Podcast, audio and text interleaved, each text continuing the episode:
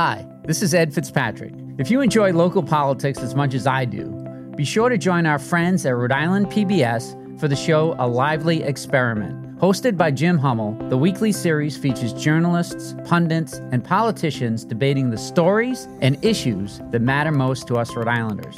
Tune in to A Lively Experiment and be part of the conversation. Fridays at 7 p.m. on Rhode Island PBS and wherever you get your podcasts.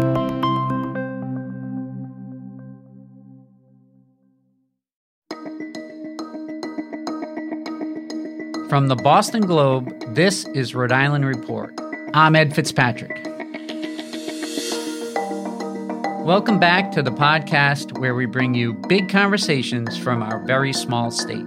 A North Kingstown nonprofit that helps malnourished children around the world got a big boost last year. The Bezos family gave Edesia Nutrition nearly $140 million.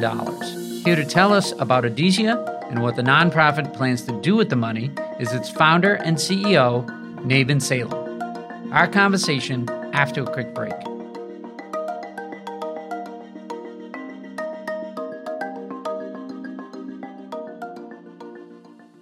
When you want to go beyond the headlines, let me recommend Rhode Island PBS Weekly. Rhode Island PBS Weekly is an award winning news magazine broadcast that gives you the full story, powered by investigative journalism and narrative storytelling. New episodes of Rhode Island PBS Weekly drop Sundays at 7:30 p.m. on Rhode Island PBS. Watch past episodes at ripbs.org slash weekly. That's ripbs.org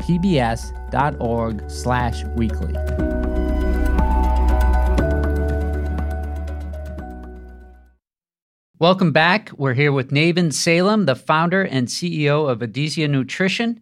Thanks for joining us. Thanks, Ed. To start with, can you describe what Edesia Nutrition is and what it does? So, we are a nonprofit social enterprise with the mission to end malnutrition.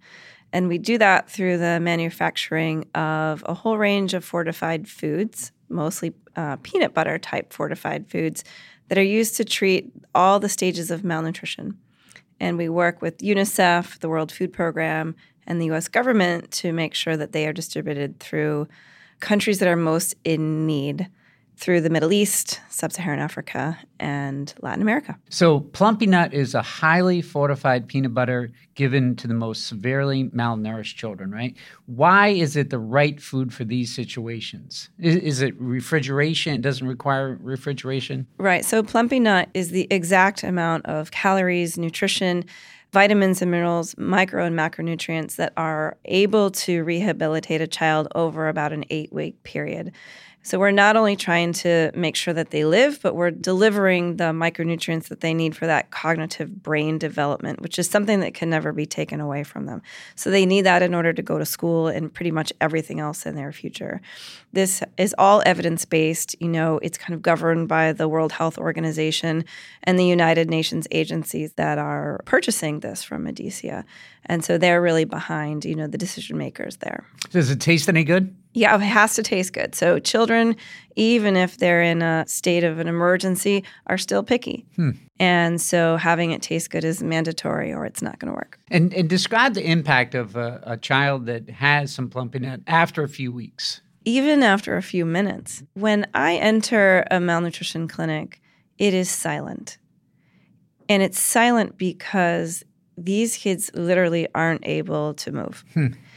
And so when the nurses come around and those packets of plumpy nut are handed out and the children start to eat it, within minutes, they're sitting up. They're communicative. They're engaging with you, you know, looking in your eyes. And that is something that is remarkable every single time I see it. Now, if you look several weeks later, if there's a room that has children with moderate acute malnutrition versus severe, it's completely night and day. Huh. So you can see that kind of medium term impact in, in a greater way as well. I saw you interviewed by Drew Barrymore, and you told her that you started this effort because of your father. Tell us about him. Yeah. So my my dad, my grandparents, and my great grandparents are all from Tanzania. So originally from India, but in the 1800s moved over to Tanzania as dairy farmers. So I grew up understanding, you know, what life was like for him in Tanzania. Um, my grandmother had six children. two died before the age of two. And so that's the community that we're dealing with on a daily basis is really those children under the age of five that are the most vulnerable. And growing up, understanding the challenges that exist every single day in the global south is something that, uh, as I became a mother, I realized that that was a, a demographic that was very important to me personally and and that's the reason that I get up every morning, still to this day, and uh, and continue this fight. So Rhode Island PBS recently aired a profile of Edesia, and they spoke to Andrew Kamara, your VP of Operations. Let's listen to what he had to say about your employees. Many, many of my colleagues have been through the same path as me. They've lived in refugee camps. They were once hopeless, not knowing um, where help was going to come from. And today they're in a position of giving back to those same refugee camps.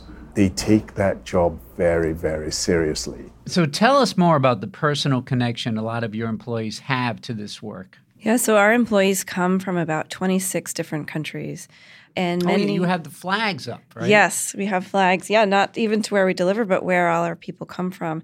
And to me, this is this is not a, a charity. This is good for business. You know, hiring from a community that is directly related to the work we do is smart business.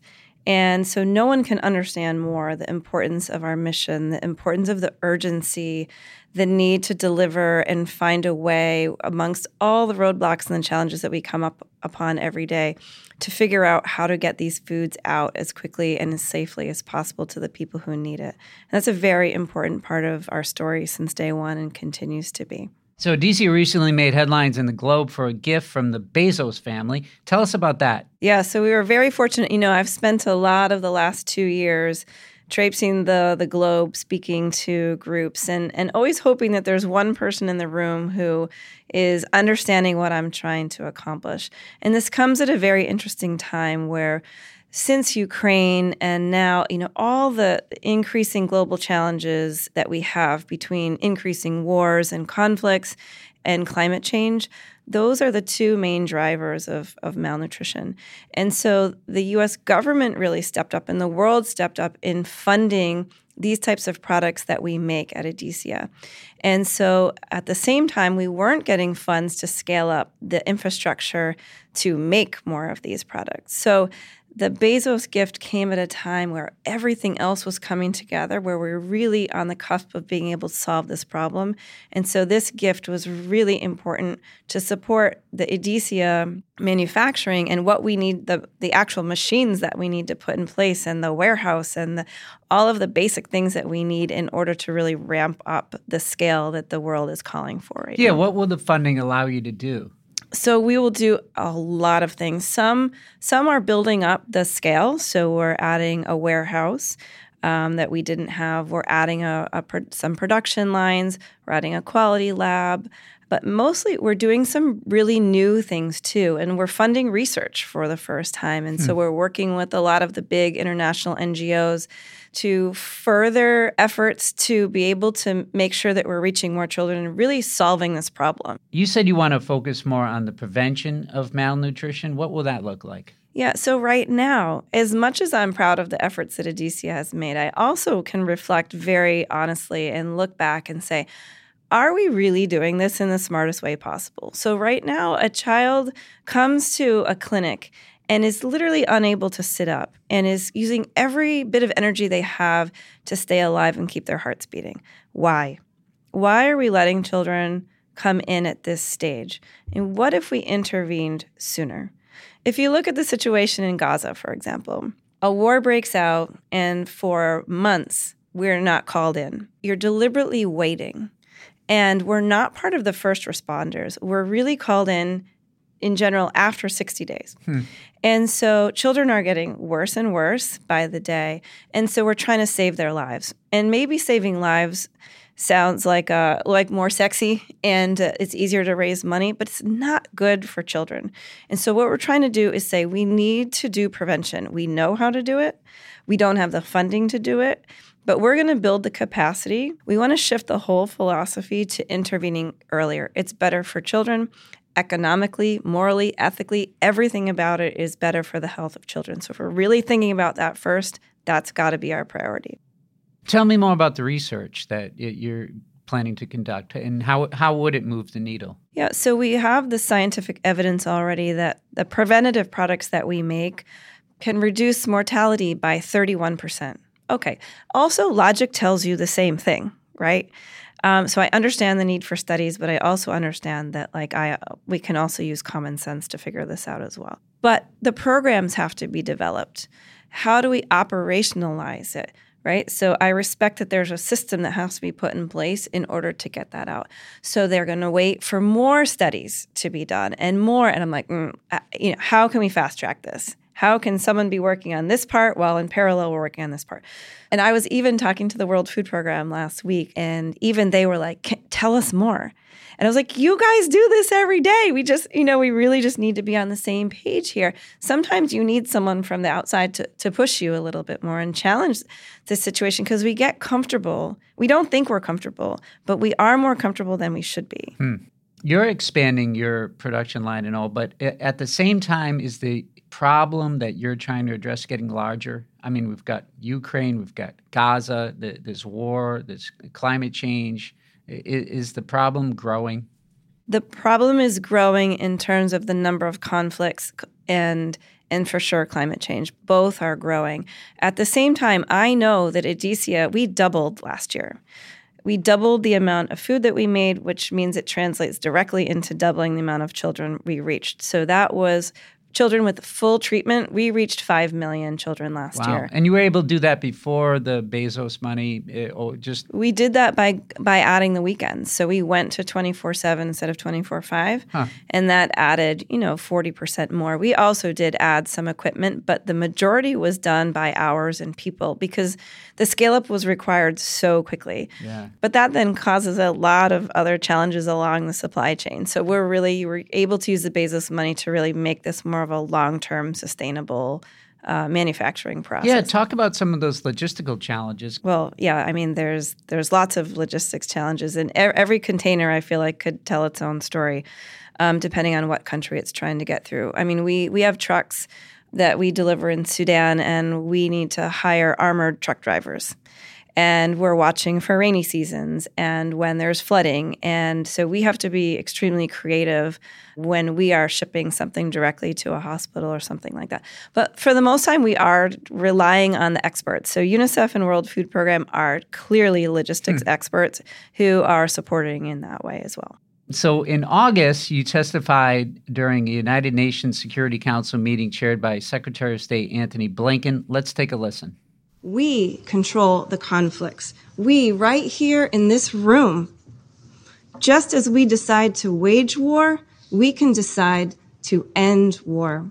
So tell us more about the message you were delivering to the UN. You know, if you had to choose between climate change and ending conflicts, right? There's a lot of people who are working on both issues and and climate change is something that's going to take many, many, many, many years to be able to reverse the damage that we've created already. And the wars, I know I'm oversimplifying, but they are human decisions that are made every day to continue these conflicts versus figuring out resolution. Now, they're enormously complex, but children are always the ones who suffer.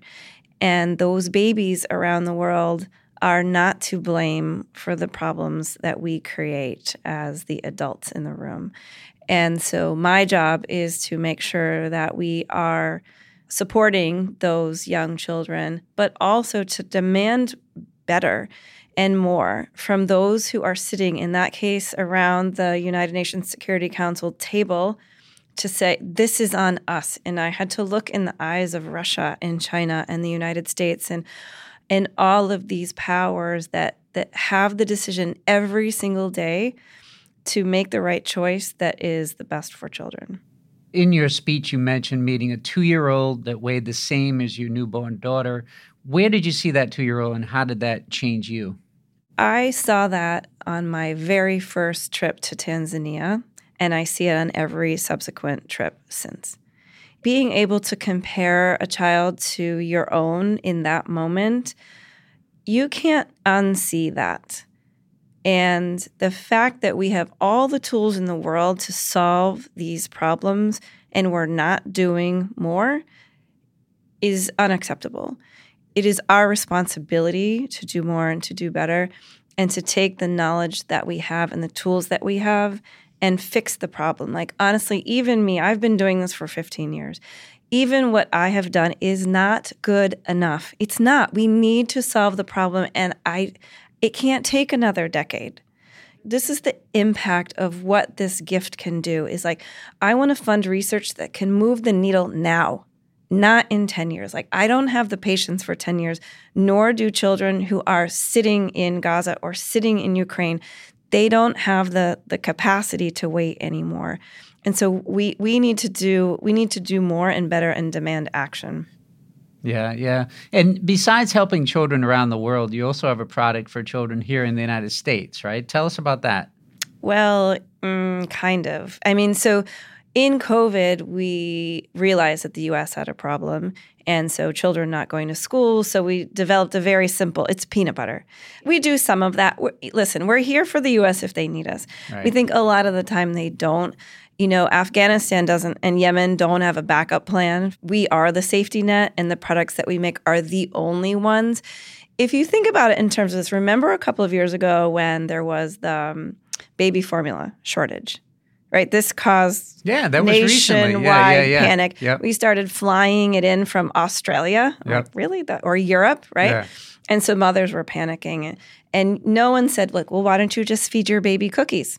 Hmm. No, formula is the only thing that these babies, for for many many reasons, Plumpy Nut is the equivalent to that for hmm. children around the world. So you can't put in something else in place of that. So, recognizing that, imagine if you're the formula supplier for a lot of the world, you have to prioritize that. So, the US, we're here if they need us, but those countries like Venezuela and, and Sudan that are really struggling, that's where we've got to keep our priorities. So, I know you have four daughters. How connected are they to this work? So, they grew up coming with me not by choice. Um, they used to say, Mom, why can't we go to Florida for vacation like everybody else? And I said, Because you can't tell me a story about Florida, but you can tell me a story about Haiti or Sierra Leone or Guatemala.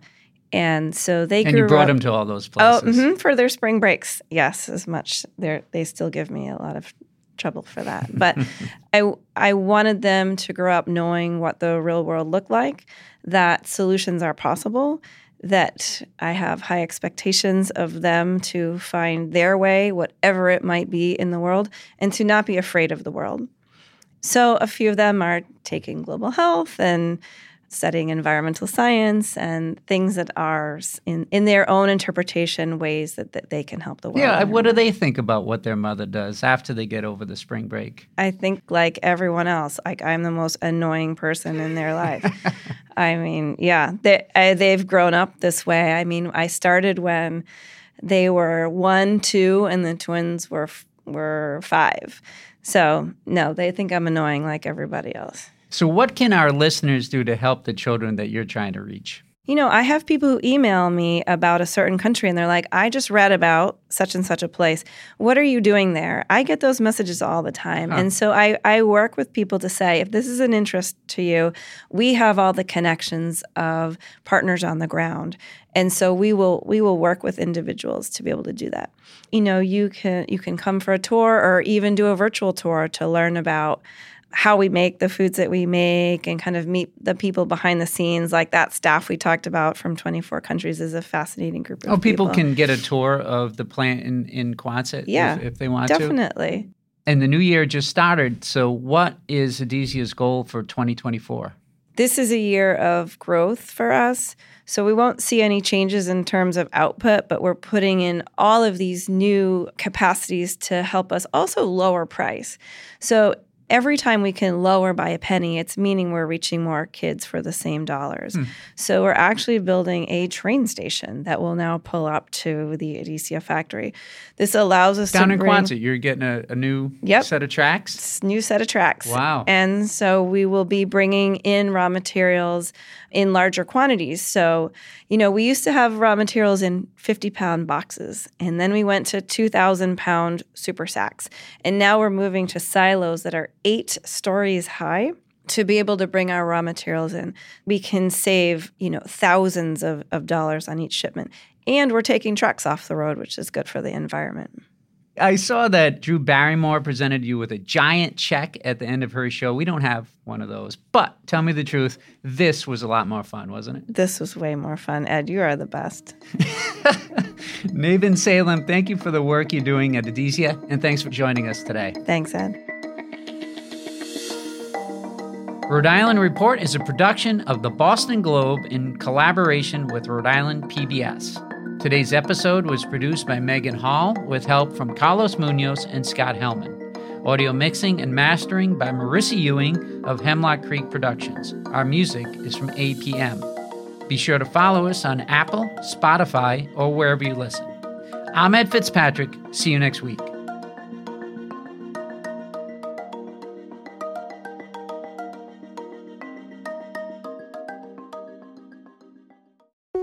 Looking to binge watch all your favorite PBS shows? You need Rhode Island PBS Passport, Masterpiece, Antiques Roadshow, Rhode Island PBS Weekly, and many more. Watch them all anytime and from any streaming device. Learn more about this member benefit at ripbs.org slash passport. That's ripbs.org slash passport.